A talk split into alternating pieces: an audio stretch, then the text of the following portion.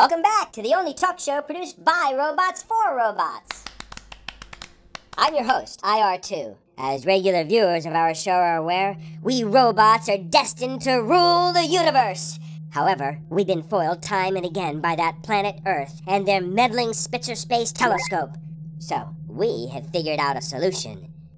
We are going to destroy the planet Earth! Hyperspace window activated.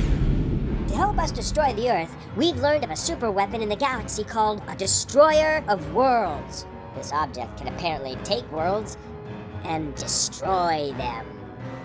Am I over-explaining this? Anyway, we're on our way to get it right now. Once it's in our grasp, we can go to the Earth and...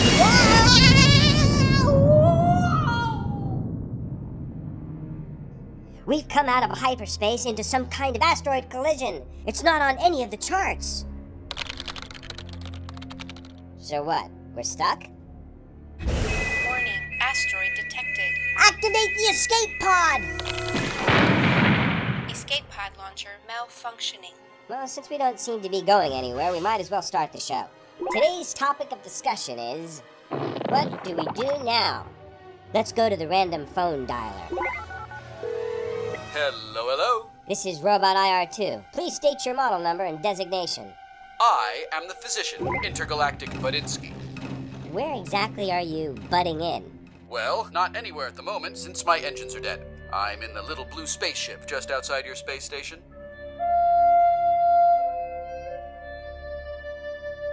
Wow, our random phone dialer just happened to call someone who was right next to us. That was lucky.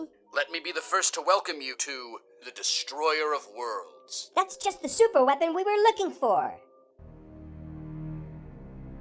I don't see it. Is it behind those two stars?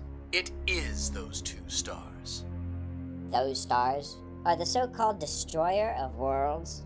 That's right. As you can see, this is a binary star system. That is, two stars orbiting around each other. Binary means two. I'm a robot. I know what binary means. Ah, well, when binary stars are relatively close together, as they are here, any planetary bodies orbiting them are much more likely to collide than in a system with a single star. Hence the nickname, Destroyer of Worlds. That sounds kind of made up. To be clear, this Destroyer of Worlds is actually real science. It's based on observations revealed by NASA's Spitzer Space Telescope in 2010. Why would this binary system be better at destroying planets than a single star system? There are a couple of theories. Clearly, some sort of gravitational effect here is destabilizing the orbits of the planetary bodies, moving them out of their previous orbits to smash into each other. For instance, there could be a brown dwarf in the system, tugging on all the planets. We're not seeing a brown dwarf anywhere around here. Ah, then that brings us to our second theory. Do you know anything about magnetic braking? Sure, we break things with magnets all the time. Ask George Takei. No, I mean break, as in B-R-A-K-E. I'm talking angular momentum. Slowing down. Can we have our super weapon now? Okay, let's start at the beginning. Take a look at my spaceship. You'll notice that my ship is spinning at a pretty good speed. But watch what happens when I extend my solar panels. You can see that my spinning has slowed down considerably. Is it because of air resistance? There's no air in space, my ignorant metal friend. Once I retract the solar panels, my ship speeds back up. You'll see the exact same effect with, say, a figure skater doing a spin. Extending her arms will slow her down, and pulling them back in will speed her back up. This is angular momentum. Angular momentum. Got it. So... what does that have to do with magnetic braking? Well, let's apply the concept to stars. Any given star begins its life rotating at a certain speed, usually quite rapidly. But it also releases what is called a solar wind. This is basically a bunch of charged particles, protons and electrons mostly. It is this solar wind that initiates the magnetic braking. How exactly does this braking wind effect work? Since the matter in the solar wind is electromagnetically charged, it can get caught up in the star's magnetic field.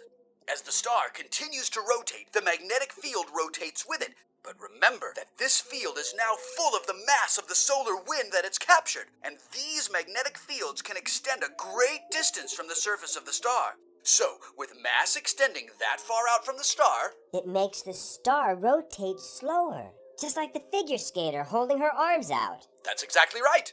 It's not a lot of mass, so it's a slow process, but it definitely adds up over time. Got it. Wait a minute. Who cares how fast a star is rotating, and how does that make a binary star system more dangerous? Well, let's think about it. You've got these two large gaseous bodies rotating around each other fairly closely, and they're both passing quite a lot of solar wind. And the solar wind gets caught up in their magnetic field, slows down their rotation, and blah, blah, blah, blah, blah. That's right. And as the rotation around each other slows down, what would happen? I guess the gravity would pull them closer together. Exactly. And the shifting of these two giant sources of gravity is what astronomers think can destabilize a solar system. Really? Scientists call this concept resonance. In this case, we have two stars that are continually moving closer and closer to each other, so the way their gravity affects anything orbiting them also keeps changing. That can't happen when you've got a single star in a system.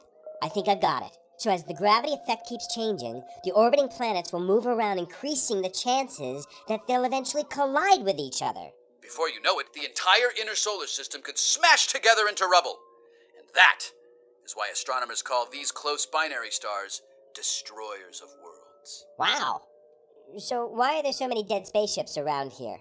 The effect of this gravity change is more pronounced on objects with less mass, like comets, than more massive objects, like large planets. As comets collide, they smash apart, kicking up dust and grinding the original objects down.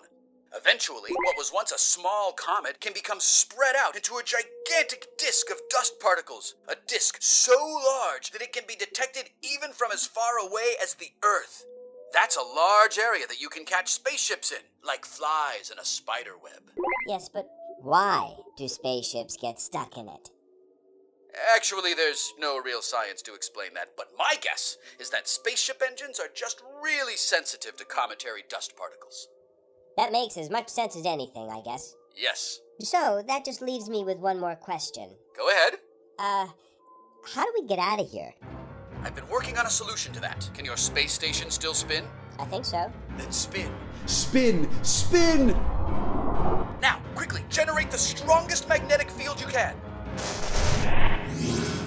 Spin faster! It's going to take a lot of angular momentum to break free of this destroyer of worlds. The centrifugal force is pretty strong. Yes, the ability to destroy a planet is insignificant compared to the power of that force.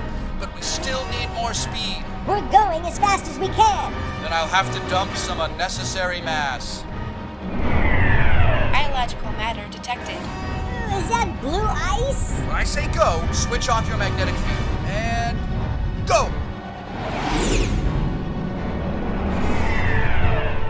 Structural integrity weakening. Too much angular momentum. Physician, how is this supposed to help? Oh, it doesn't help you. My plan was to use the angular momentum to slingshot my ship safely out of the system, not yours.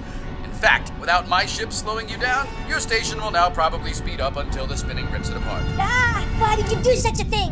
I heard what you said about trying to destroy the Earth. You really shouldn't broadcast your evil plans on a talk show, you know. Oh, yeah. So long, robots. Structural integrity gone.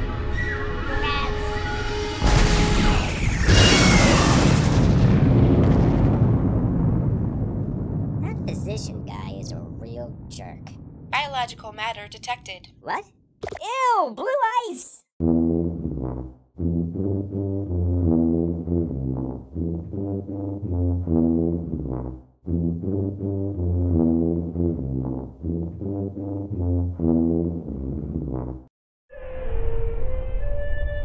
Ah! Oh, not another binary star system. Oh boy, I've been needing this for a while. No, what are you doing? Biological matter detected. No! No!